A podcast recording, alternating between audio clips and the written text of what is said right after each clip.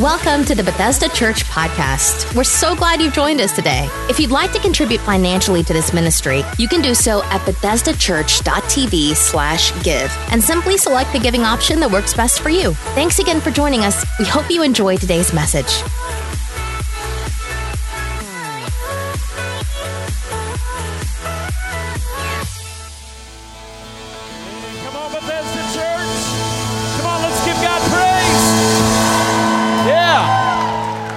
Three people a high five and tell them, welcome home. Thank you, Trey. Amen. It is so good to see you in God's house today. You may be seated. 11:30. So good to see you. We started with a bang. The nine o'clock service, almost 1,000 people just in the first service. And then you guys have come and almost filled it up again. Thank you so much for being here today. Truly an honor to have everyone here. We've been working for many months, uh, preparing to make room for all of our new guests, for our online family. Can we give it up for all of our guests right now, all of our online family? Thank you so much for being with us today. There uh, are a few people that I want to just thank before I share with you for a few few moments this morning. The first being, I am so thankful to my wife for uh, standing beside me throughout this entire journey. Um, not only standing beside me, but rolling up her sleeves and doing whatever it takes to make this vision a reality. Uh, serving as our group's pastor and on the executive team, helping me to uh, lead this church in the right direction. I love you and I'm so thankful. You make me look a whole lot better than I am. So thank you. I want to thank Mr. Elijah. I don't see him right. There he is. He was blending in. Elijah, Ezekiel, and Everly. I love you so much. Thank you for allowing your dad to, to give a lot of his time to this church and for loving me no matter what. I love you guys more than anything. So thank you for just loving me. I want to thank my, my staff, my executive pastor, Josh Nestor, my student pastor, Jeremiah Balsti, my worship pastor, Sam Lambert, children's coordinator, Terry Shirley, store manager, Lauren, Cafe, Lauren Crawford. I'm about to say cafe again. It's been a long three weeks. Administrative assistant, Debbie Lynch, business administrator, Greg Clark, care pastor, Charles Kennison, counseling pastor, Everett Fraley. Can we give it up for the staff here at Bethesda Church? I'm just thankful that they all still want to work here after the last three weeks. I want to say thank you to all the Dream Team members. You guys make it happen. If you serve on the Dream Team, thank you so much for all that you do and for being a part of this vision. I also want to thank my parents, my mom and dad. They are in house today. Can you show them a little love? They are here. Thank you so much. I want to thank my brother, Scotty, and his wife, Kristen, and my favorite nephew, Ethan, over here. He is uh, just awesome, and they pastor as well. So they took a Sunday off just to be with us today. Thank you so much for being a part of this. Say, wait, you got a lot of people to thank. Well, you don't get to where God wants you to get to without some amazing people. So we have to take time to do it. Um, I want to thank my pastor, Daniel Hampton, First Lady Ruth. Thank you for believing in us and encouraging us. Lastly, I want to thank Dr. Hill, whom I, I will give a proper introduction a little bit later. But thank you so much for being here, sir. It, it really is an honor that you lead a movement of nearly 8 million people and you took time out of your schedule to come and be with us. So thank you so much for being here today. My first Sunday as pastor of Bethesda, um, you know, I stood before about 70 people and I knew God had given us a great vision, and I saw in my heart the very first day, I, I could see the old sanctuary filled with people worshiping God. And what I didn't know is that we would fill it up three times every Sunday morning for three years uh, because this church grew from 70 people to a church of nearly 1,200 people every single Sunday. Uh, and it's happened in a town of White Sulphur Springs of 2,400 people. How many know the Bethesda story is a miracle? What God has done here, it, it doesn't happen all the time. So we celebrate that. Um, and with that being said, uh, the screens, the lights, all that you see, and you're going to see a lot of cool stuff. Uh, and, and a lot of things are coming. We, eh, the, the building is functional, but there's some other additions that will be coming in the, in the next few weeks that you're going to enjoy.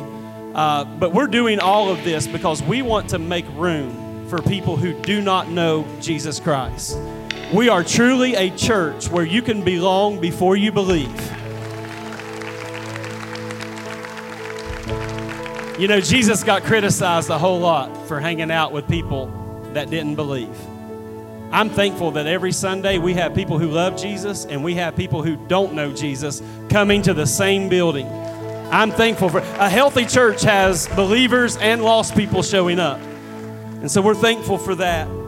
And we do what we do because we're making room for other people.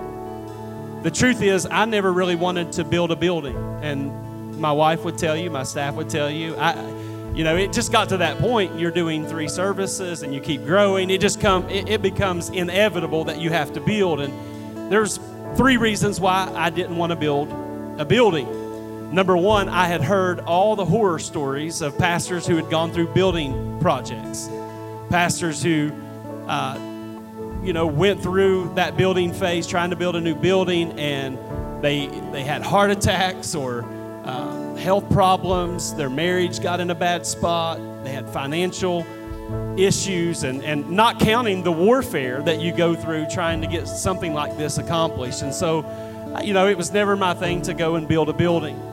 The other thing that I would say, second reason why I never really wanted to build a building, is because buildings, this building, as, a, as amazing as it is, this building is only a tool. It's a very expensive tool, but it's just a tool because we're not into building buildings, we, we are into building people. That's what we're about. And so we're going to use the building to build the lives of people. The third reason why I never really wanted to build a building is because I watched my dad, who is now a retired pastor, I watched him lead a church through a building project and he has a lot of skills that I don't have. He can he can build he can actually build things. Uh, and so I watched him as he basically built a building with his own two hands. But I also watched what it did to him and how the hours and and I knew that if we that if we were ever in a place where I was out in here with a hammer and nails or hanging drywall, we were in trouble. We would have never arrived at this moment if if I was in charge of that. And so that always scared me a little bit. But I'm thankful that God put a great team of people around me to help steer it, to lead it, to, to go to you know architectural meetings and, and drawings and, and come up with all of these things. I want to give a big shout out to Greg Clark for all the work that you did as the business administra- administrator. Thank you, Greg. I know you're tired. You need a vacation. Uh, my whole team needs a vacation. Um, thank you all for, for everything you've done to make, make this possible today. I look around this room and I'm, I'm truly amazed at what God has done and at what God is doing. And I struggled with how do we celebrate a moment like this? How, how do we really take time to celebrate what God is doing? And I, I really struggled with that. And this week on Tuesday, I got a text from a dear friend, not only a, a friend of mine, but he's a friend of this house Pastor Ken Hite from Melbourne, Florida, sent me a text. And in his text, he, he said this He says, Sometimes in the excitement, we celebrate crowds, but we forget pillars. And what he was saying is that this is one of those moments that you, you need to slow down and enjoy the moment. Um, we have been pushing for 11 and a half years nonstop. It's been a constant grind. We're not going to stop grinding, but we are going to take a breath and enjoy what God has done for us. Is that all right if we take a moment, just like, let's take this in and celebrate it? There's a concept in, in Scripture that, that I refer to as stones and pillars that, that are throughout Scripture. The Bible talks about stones and pillars. Um, and it reminded me of something we've taught for many years here. Uh, it kind of goes against the grain because everywhere you go, you hear about vision. Vision. You need a vision. Well, I've seen people that have a great vision, but they have a terrible culture, and so the vision never flourishes. Culture is more powerful than vision. You can take great vision and plant it in bad culture, and the vision will die. But you can take average vision and plant it in great culture, and that vision will flourish. Bethesda Church, we have an incredible vision, but what's even more important is we have amazing culture. That the people are excited about this. They, they're passionate about Jesus. We really love people. I mean, go figure. We really love people. Like, we're excited to be a part of what God is doing. And so you take vision to change the world and you put it in culture of people that, that have bought in and, and willing to give anything to make it happen, great things happen. Jesus talked about the word, how you can plant it in different types of soil. How many know the word is powerful no matter what? But he said you can put great word in bad soil and nothing nothing changes. So it's about the culture, it's about the soil. Aren't you thankful that we are fertile ground for God to speak into, to do all that is done, He's done over the last few years? The scripture says in Genesis 28, I won't read the verses, but the Bible says that Jacob laid his head down onto a stone and he went to sleep. And when Jacob awakened from his sleep, he realized he had a vision of a ladder. The ladder represents a connection between heaven and earth. The Bible says angels were ascending and descending on it we know that there is a ladder, a connection between heaven and earth in the midst of God's people where the things that God wants to bring into the earth comes in through the gate called the local church. Because after he had that vision, Jacob said, This is the house of God. And then he said this, the gate of heaven. Bethesda Church, we are one of many gates of heaven. We are a gate to our territory. We are a gate to our region. We are a gate to a world of people that we have never met that tune in every single week and they're looking to see what is God doing at Bethesda Church. Why? Because we have become a gate of healing, salvation, deliverance, uh, family restoration, all right here in White Sulphur Springs because we are we have gathered together under one umbrella, one name, the name of Jesus. Anybody thankful for the name of Jesus today? I'm going to move little, little quickly here. I want to say one of the things that happened in Genesis 28 when Jacob woke up to the revelation that it was God's house and a gate of heaven. He, the Bible says that he took the stone that was a pillow and he turned it into a pillar.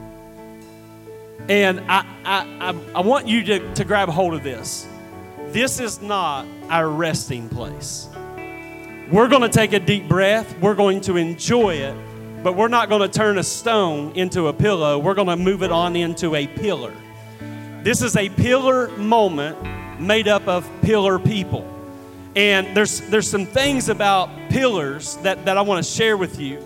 Um, the first one being pillars in Scripture, like stones were used to build something, but pillars were used to extend something. So we've been building to this point, but it's a pillar moment. And this pillar moment means it's time to expand.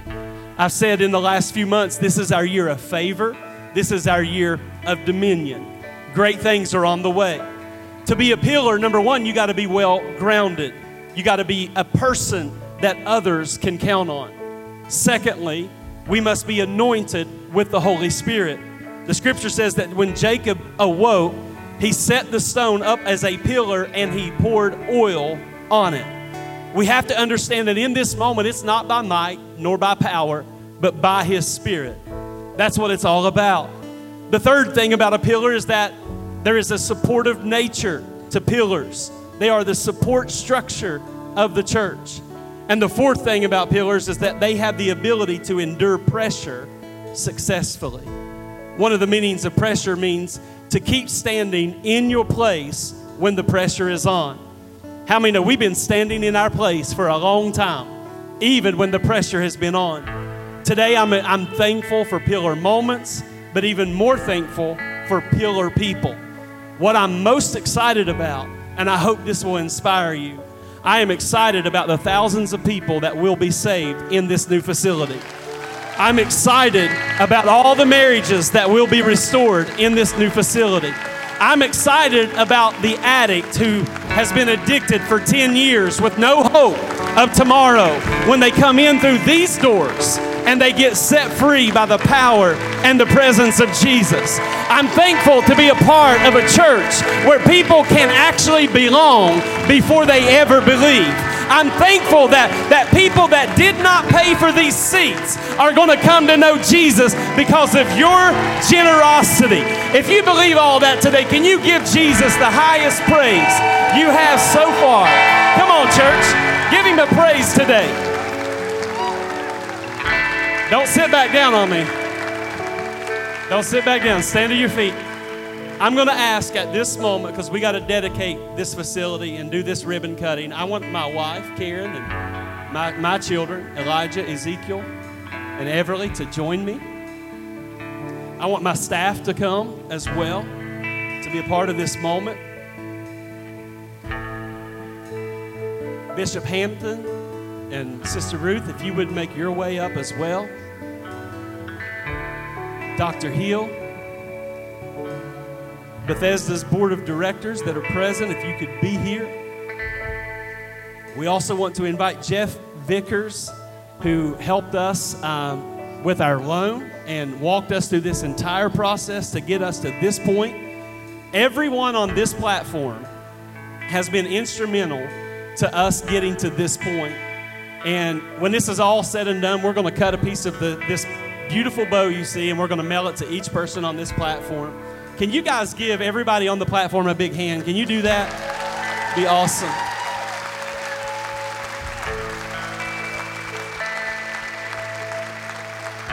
I just gotta say, y'all look really good out there. Hi, baby. Hey, hey, you wanna say hello? Hello. Can you tell them welcome home? All right. Awesome. Don't drop them, all right? Now, here's what we're gonna do we're gonna pray, we're gonna cut the ribbon. All right? Then we're going to celebrate and we're going to go right into worship so you don't have to be seated again. But I want us to take a moment and bow our heads and let's just dedicate this new facility to Jesus and his purpose. Father, we just come to you right now in the name of Jesus and we thank you so much for what you're doing in our church. We thank you for the influence and favor you have given us. We ask that you would continue your work through us and that we would not only impact the region, but we would impact the world with the gospel of Jesus Christ. Let this building be a place of salvation, healing, and deliverance, a place where people who are far from you would come to know you, find freedom in you, discover their purpose in you, and make a difference in the world for you. We thank you for this amazing tool, and we ask that you would help us steward it in a way that honors you. We dedicate this facility to your purpose, and we ask you in advance, and we thank you in advance for the thousands of lives that will be changed as this vision continues to move forward. And we ask it in Jesus' name. And everybody said, Amen. Y'all ready to cut this ribbon?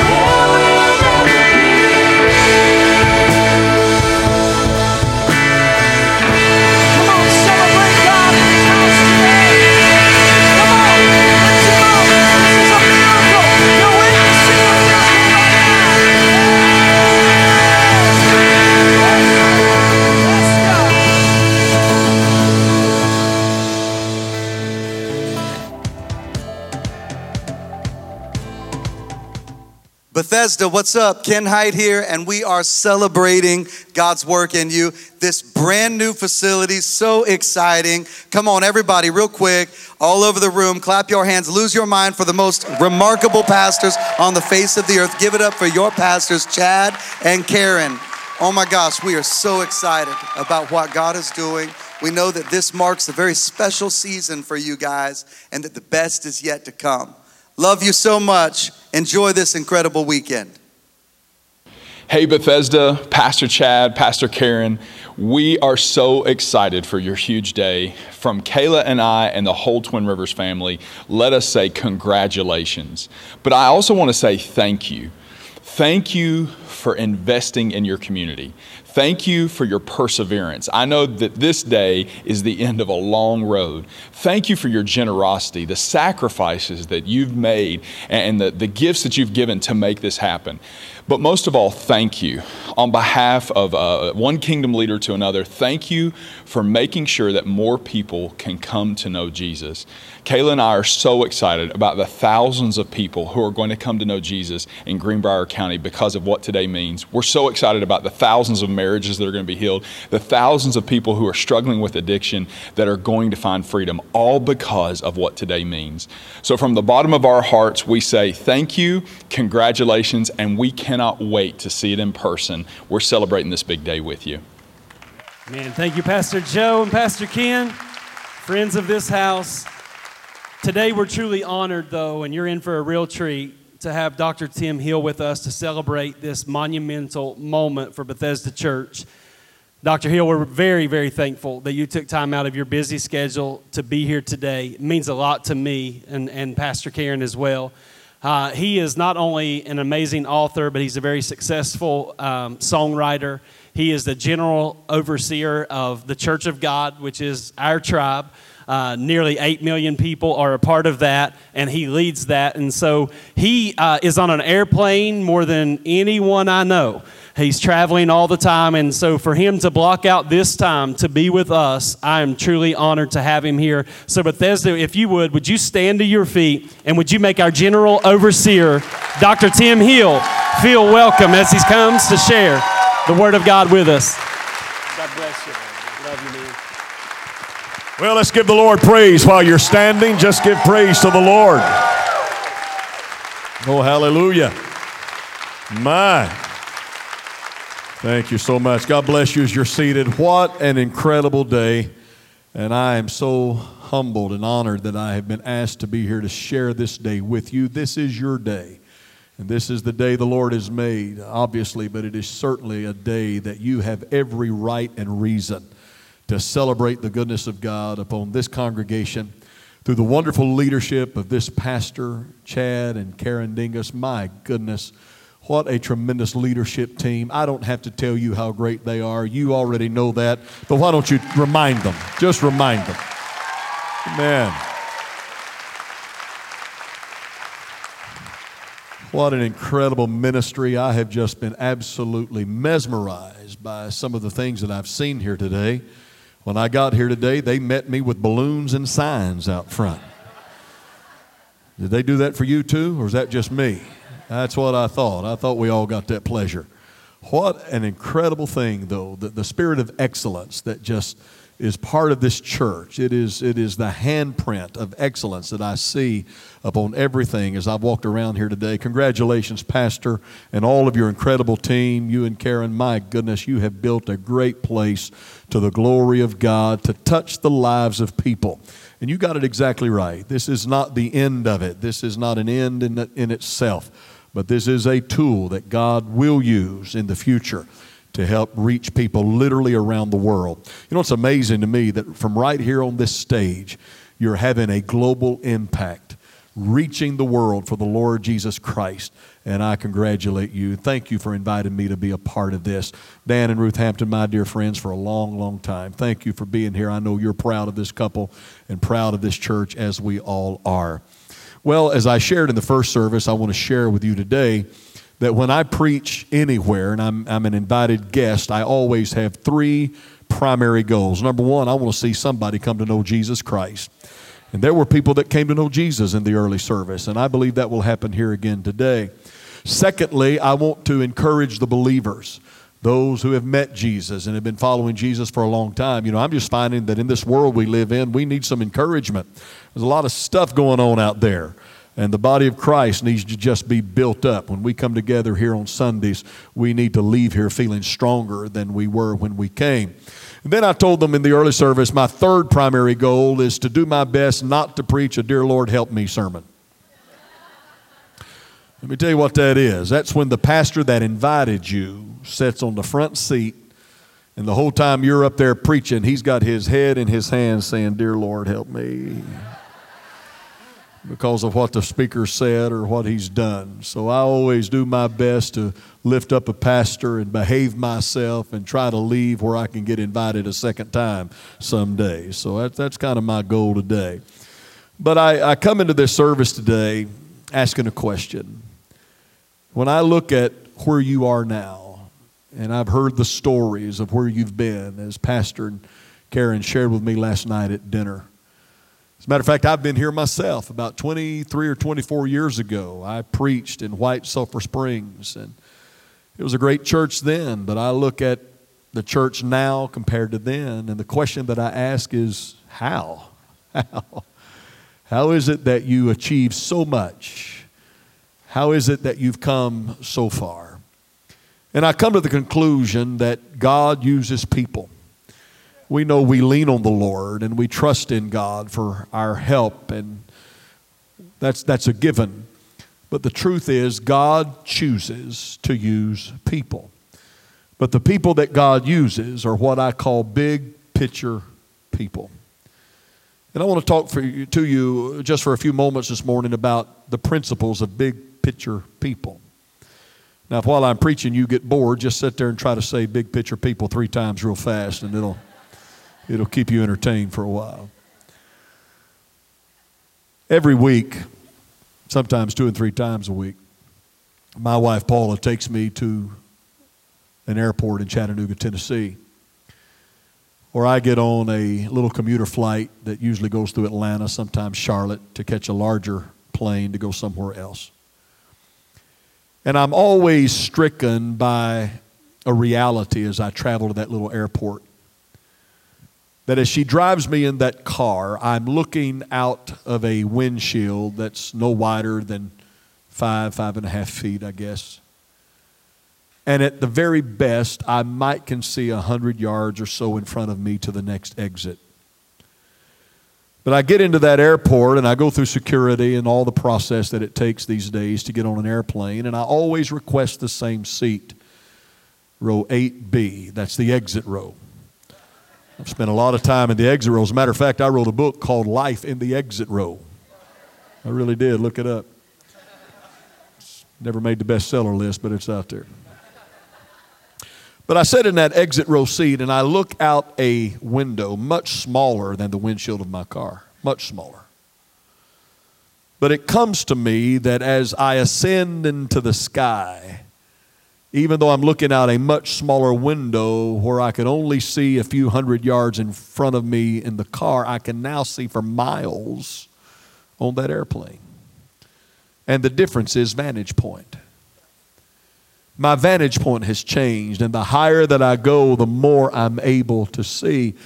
And when I realize the accomplishments of this church and what God is doing through you and with you, it just simply comes down to this. Somewhere along the way, you started climbing higher and you obtained a better vantage point. You climbed higher in faith, you climbed higher in purpose, you climbed higher in dedication and commitment, and as a result of that, you're seeing things that not every church has the capacity to see you're able to see that, of course, you're reaching your community and you love White Sulphur Springs, and there's a lot of people here that you want to reach, but quite obviously, somewhere along the way, you said there is a region that we can reach, there is a world that we can reach, and your vantage point has given you the advantage. And as I think about big picture people, my mind goes to a story I heard one time that comes out of 17th century England. There was a great fire that swept across London, and more than 50 churches were destroyed. And the Queen of England called upon an individual by the name of Sir Christopher Wren. to give oversight to the rebuilding and the refurbishing of all of these burned up and burned down churches. The greatest challenge that he faced, however, in all of that that he did was the reconstruction of what was known as St. Paul's Cathedral in London. It was a massive project because it had basically been totally destroyed. Sir Christopher Wren decided one day that he would disguise himself and go down to the stone quarry and check on those who were working to prepare stones to go into this cathedral. He walked up to the first individual and he said, uh, What may I ask are you doing? The first individual said, I'm cutting a stone. He thanked him and he went on to the next individual and he said, What may I ask are you doing today? The second individual said, I am cutting a stone, making sure that it is precise on all sides and smooth on all sides so that it will fit perfectly into the wall. He thanked him and he went on further. He came to a third individual and he said, What may I ask are you doing today? And the third individual looked at him and said, I am helping Sir Christopher Wren build a great cathedral to the glory of God. That's an example of someone who has the big picture in mind. And when I think of big picture people and the principles that big picture people live by, I go to the book of Philippians, chapter 3. The book of Philippians is one of my very favorite in all of the New Testament. It only contains four chapters that the Apostle Paul wrote. When you sum it all up and boil it all down, this entire book is really about Jesus Christ and our relationship in walking with Him. The first chapter of Philippians is about Jesus being the purpose for living. Because it's in this chapter where Paul says, For me to live is Christ, and to die is gain. The second chapter is about Jesus being the pattern for life or the pattern for living. Because in that chapter, Paul writes and he says, Let this mind be in you. And actually, the word mind there is behavior. Let this behavior be in you, which was also in Christ Jesus, who thought it not robbery to be equal with God, but made of himself of no reputation, and took upon himself the form of a servant. And being found in fashion as of a man, he humbled himself and became obedient unto death, even the death of the cross. That's the pattern humility and obedience. The third chapter of the book of Philippians is about Jesus being the prize for living. Because there, Paul basically says, I really don't need your crowns, your trophies, or your applause. Just at the end of this race, let me win Jesus and be found hidden in him. In the fourth chapter of Philippians, Paul writes about Jesus being the power for living. Because it's in this chapter where Paul says, I can do all things through Christ who strengthens me who enables me by the power of His Holy Spirit to do whatever I'm confronted with and whatever I'm challenged to do. He is the power for living. But when I back up and I study that third chapter more precisely and carefully, I see three dominant principles that Paul gives us. And it's these principles that big picture people live by. First of all, there's what I call the principle of concentration. In Philippians chapter 3, beginning with verse 10, the Apostle Paul says that I may know him and the power of his resurrection and in the fellowship of his suffering. When Paul uses that phrase there, he's, he's talking about so much more than just being merely acquainted with Jesus or hearing songs about Jesus or someone telling him stories about Jesus. When he says that I may know him, he's using a word that denotes intimacy. And he's basically saying, I want to be so close to Jesus that I can lean my head against his chest and hear the beat of his heart, that I may know him. You know, years ago, I pastored not all that far from here in a place called Danville, Virginia. And I remember several Sundays I would drive away from that church and I would look back at the church building as I sat at the stop sign there on the corner. And I would ask myself this question what just happened in there? Did I help someone come to know Jesus better? Or did I just help somebody manage sin for one more week? Did I just help somebody corral their carnality for seven more days so that a week from now they can come back and go through that routine all over again? And when Paul talks about knowing Jesus, I'm telling you, he's talking about a whole lot more than just trying your best to manage sin and corral your carnality. When Paul says that I may know him, he's literally talking about transformation. He's talking about a place of divine encounter where you're able to say, I am crucified with Christ. Nevertheless, I live, yet not I, but Christ who lives in me. And the life that I now live, I live by the faith of the Son of God who loved me and gave himself for me. Paul is talking about an encounter that you can have with Christ where you're able to stand up with him and testify and say, Old things have passed away, and behold, all things have become new because now I am a new creature in Christ Jesus. Oh, I feel like preaching now. I'm not just evolving into something, I'm a new creature.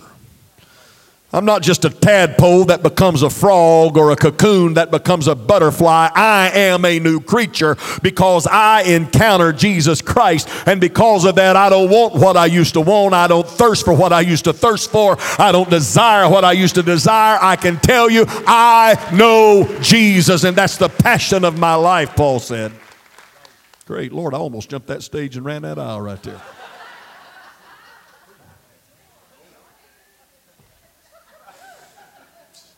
I just figured this last service, the time constraints are off of me. I mean, I. And Paul says that I may know him in the power of his resurrection and the fellowship of his suffering and be made conformable unto his death. Now, what in the world does that mean? What does it mean to say, I have been made conformable unto his death? Well, several commentators have written about that, and one that I particularly like said this. He said he believed that Paul was saying that he wanted to live out walking in shoe leather what we see in Jesus hanging on the cross the abandon, the selflessness, the grace, the mercy. And Paul says, I have conformed unto what I see in Jesus on the cross. And then he moves beyond that and he says, I must make this quick admission. I'm not perfect. I haven't arrived. I'm not there yet. But I can tell you this one thing I do in verse 13. This one thing I do, forgetting the things which are behind and reaching forth unto the things which are before, I press. You get the impression that his shoulders against the, the stone, pressing and pushing. I press toward the mark the prize of the high calling of God in Christ Jesus. And in verse 13 and 14 of Philippians chapter 3, Paul lays out three powerful principles that big picture people live by. Number one, the principle of concentration. This one thing, not two, not five, not 28, Paul seems to give the impression that he has a laser beam focus on doing one dominant thing, and that is keeping a smile on the face of Jesus Christ and being able to say, I have pleased the Lord. Because, folks, here's the truth you can knock yourself out, wear yourself down, and drive yourself crazy trying to please everybody else. But if you don't please Jesus, then it doesn't matter who is pleased. And the flip side of that is if you do please Jesus, it really doesn't matter who is displeased, as long as one day you can stand in front of Christ and hear him say, Well done, my good and my faithful servant. This one thing I do.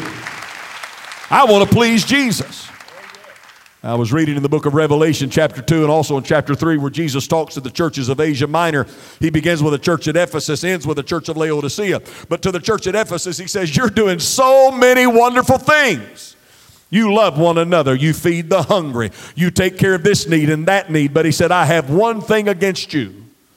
Now listen, you don't want the Lord holding anything against you. But he said, here's the deal of your own free will, of your own volition, you have left your first love. And notice what he said and what he didn't say. He did not say, You don't love me at all. What he said was, You don't love me like you used to.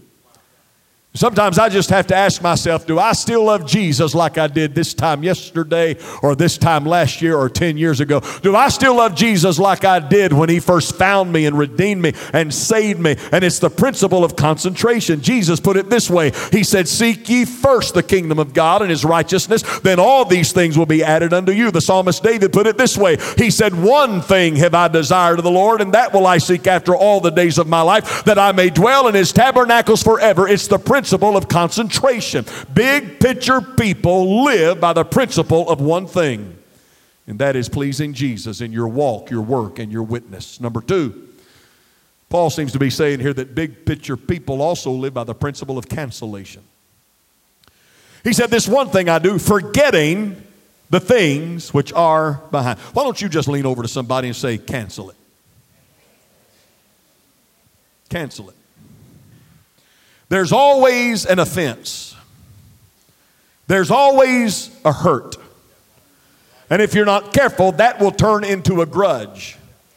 But it can all be resolved by living by the simple principle of cancellation. Sometimes you just got to lay out the contract of offense that someone has created in your life and all the hurts and all the problems and all that's going on. And you got to take that big stamp and dip it in the blood of Jesus and mark canceled on it.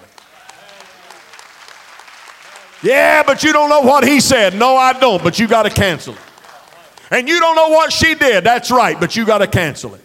And you don't know the hell I'm living. I got that, but you got to cancel it. And don't lose your song and don't lose your joy and make up your mind that nothing is going to cause you to lose your victory in the Lord Jesus Christ. Somebody shout, cancel it. Now, I did this in the early service. I'm going to do it now. I used the early service to make an open public confession. Isn't it amazing how people get quiet and pay attention when a preacher starts confessing? I'm going to do that. I'm going to use your occasion of a ribbon cutting. The general overseer is going to confess, and all, all in front of all these people. Here it is. Several years ago, a man over me in the Lord at the time called me down to his office. He said, I need you to get on a plane, go to this place, and do such and such. Now, what he asked me was not wrong, it wasn't sinful, but it sure was hard, and I didn't want any part of it. It involved me getting on a plane and taking an out of country flight, making an announcement. And I, he, he literally looked at, looked at me. He said, uh, Hopefully you'll get back alive. I said, Well, thank you very much. And it angered me that he asked me to do such a difficult thing. Because in the role that, that I played at that time, I had a certain list of responsibilities that was in what, what is known as a portfolio. In the Church of God, there is what is called an executive committee. There are five of us, and the general overseer appoints portfolios of responsibility to all the other four individuals. And so you do what's on your list. And what he asked me to do wasn't on my list. And I had a smile on my face when I said it, but I reminded him of that. And I gave him the name of the other individual that should have done it. I said, now, now, he ought to do that because that's on his list of responsibilities. He said, No, you've got the drive, you've got the passion, you can get over there and get it done. Come on back home. I said, All right. Now, what he didn't know, here's my confession I was mad, bad, and sad. I was anything that rhymed with mad, sad, and bad except glad. I pushed myself out of my house the next morning about 4:30 to catch a commuter flight from Chattanooga over to Atlanta, and I'm steaming and I'm fuming. This this thing is turning into a bad spirit. As a matter of fact, by the time I got to Atlanta, it had turned into a bad spirit. And I'm going down Terminal A and I'm talking to myself, God, is there anything you can do? Can you please help me? I don't want to make this long trip to, to, start with, and I sure don't want to do it feeling like I do. Is there anything you can do to pull me out of this? And about that time, I walked by the food court. I said, That's the answer right there. I needed a good breakfast. Now, listen to me, I love a good breakfast. Let me describe to you the world's perfect breakfast. Anybody hungry here? Now, I'm, I'm fond of fried eggs. Now, I like scrambled eggs and omelets, but I'm pretty fond of fried eggs. And crisp bacon. Oh, oh my, my, my, my. I felt a, I felt the Holy Ghost when I said that. Crisp bacon a summer tomato with salt and pepper all over it. Lay out a fat, fluffy biscuit, and then pour sausage gravy all over that thing. Pepper it up real good. That's, that's the marriage supper of the Lamb right there. I will tell you. Breakfast is the marriage supper of the Lamb. Go figure that one out.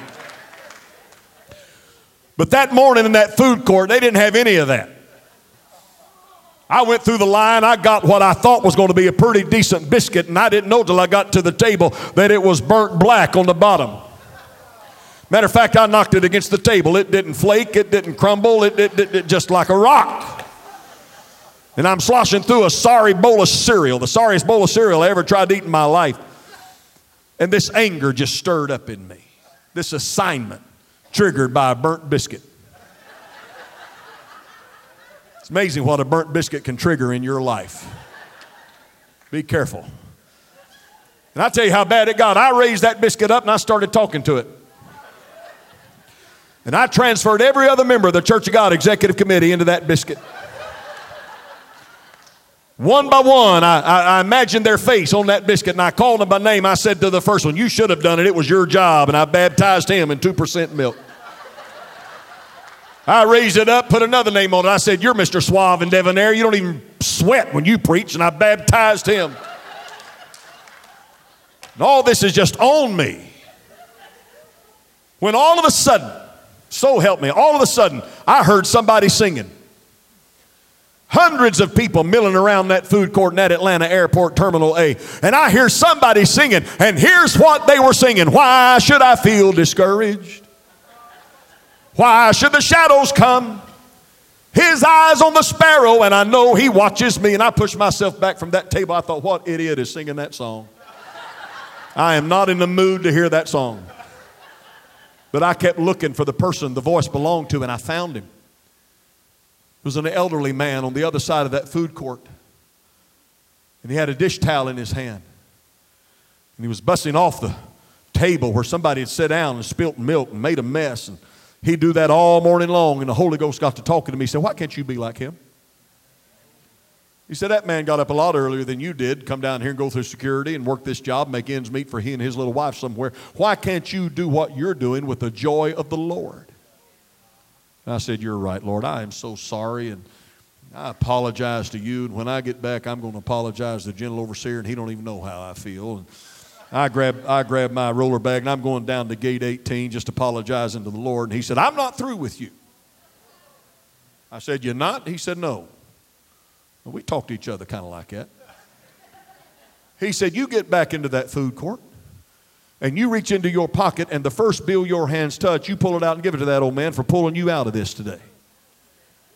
Now, listen, I already knew what I had in my pocket. I had a five and a 20 and a $100 bill. And the whole time I'm reaching into my pocket, I'm saying, Come on, five! Come on, five! I pulled it out. It wasn't the five, it wasn't the 20. You got it. It was the $100 bill. I stormed across that food court. I said, Hey, mister, hold your hand out. He did. I slapped it in his hand. He said, What's that? I said, Don't ask. I went down to gate A18. I promise you, I could still hear that old man sing. I sing because I'm happy. Well, he should have been happy. He had a $100 out of my pocket. But I tell you what, he helped me do. He helped me cancel a bad spirit and cancel a bad attitude. I got on that plane, I did my job, I came home, and everything was all right. Listen to me. I didn't just come to cut a ribbon today, I didn't just come to celebrate today and say congratulations. I came to help somebody cancel something in your life. I don't know what they said about you, I don't know what they did to you, I don't know what kind of junk the devil is dragging you through, but I came by to tell you you can cancel it. Get your harp out of the willow tree and sing your song of Zion and sing your song of praise and don't lose your joy in the Holy Ghost. Raise your hands and shout, cancel it.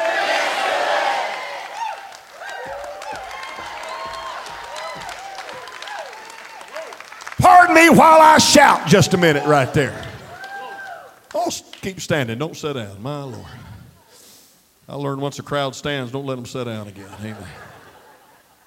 It's the principle of cancellation. Somewhere along the way, somebody will offend you. Somebody will hurt you. But Paul said, big picture people learn how to cancel it and maintain their joy. Here's the third one, real quick. Big picture people live by the principle of continuation. This one thing I do, forgetting the things which are behind, I press toward the mark. I'm not moving fast, but I'm going forward. May not be going far, but I'm going forward. And I can almost hear Paul say, I'm going to live by the principle of continuation because here's what I know nothing shall separate me from the love of God, which is in Christ Jesus my Lord. I'm going to live by the principle of continuation because here's what I know all things work together for good to them that love God, those who are the called according to his purpose. I'm going to live by the principle of continuation because here's what I know there is no weapon formed against you that can prosper. And when you walk through the fire, the flame cannot kindle upon you. Through the waters, the river shall not overflow you. I'm going to live by the principle of continuation because here's what I know. Yea, though I walk through the valley of the shadow of death, I will fear no evil, for thou art with me. Thy rod and thy staff, they comfort me. Thou preparest a table before me in the presence of my enemy. My cup runneth over, and surely goodness and mercy shall follow me all the days of my life, and I will dwell in the house of the Lord forever. I'm going to live by the principle of continuation.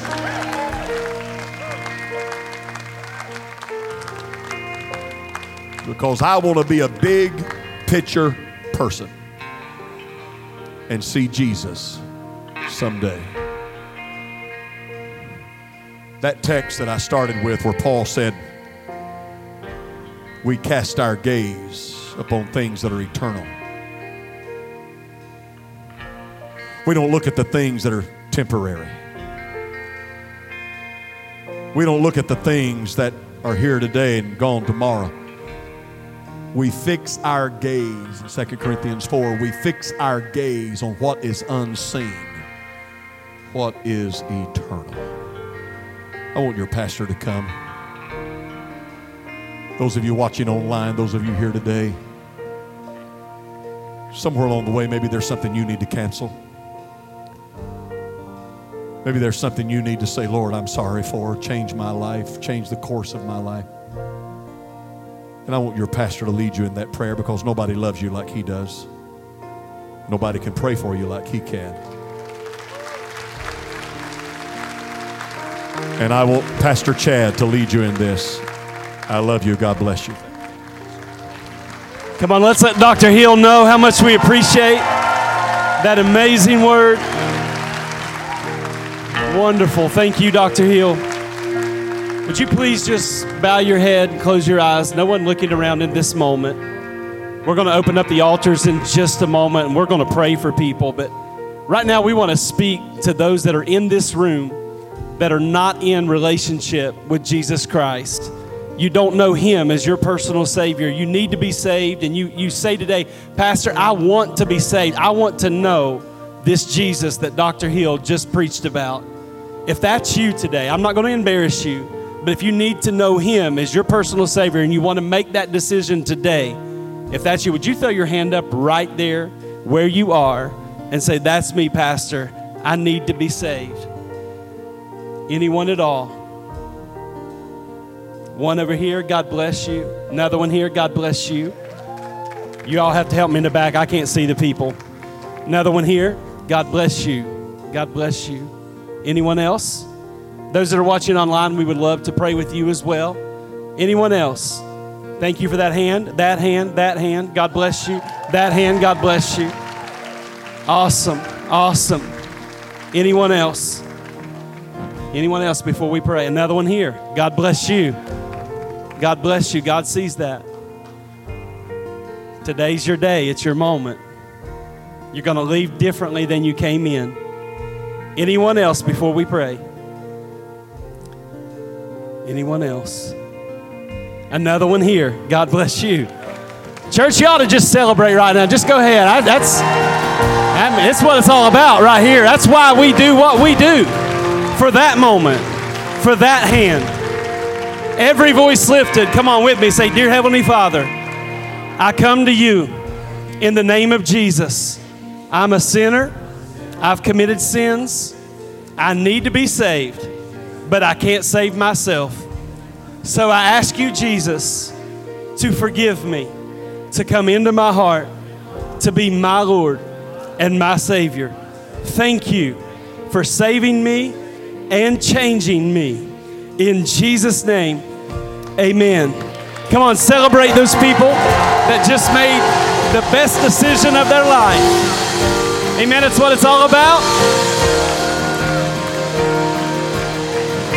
Amen. So, so good. I'm going to ask our prayer team and staff to come get in place. If you raised your hand to follow Jesus, I want to encourage you that during this prayer time, you come and let one of our staff members know so that we can help you take your next step because it's not just about getting saved. How many know we, we have to be discipled? We, we, we've got to grow and we want to help you take that next step. And, and we also want to open up these altars If you need prayer for any reason at all, maybe your marriage needs prayer, maybe a sickness in your body, a financial issue, we are here to put our faith with yours, and we believe that God can do amazing things in this moment. One more time before we go to, to sing this song and pray for people, can you let Dr. Hill know that you appreciate the investment that he made? Thank you, Dr. Hill. And before we sing a song written by Bethesda Church, can we give Jesus the greatest ovation of the day? Come on, give Jesus some praise today. God bless you. Thanks for listening to this week's message from Bethesda Church. We hope you'll stay connected by following us online. You can find us on Facebook, Twitter, Instagram, and our website, BethesdaChurch.tv. Thank you for joining us and have a great day.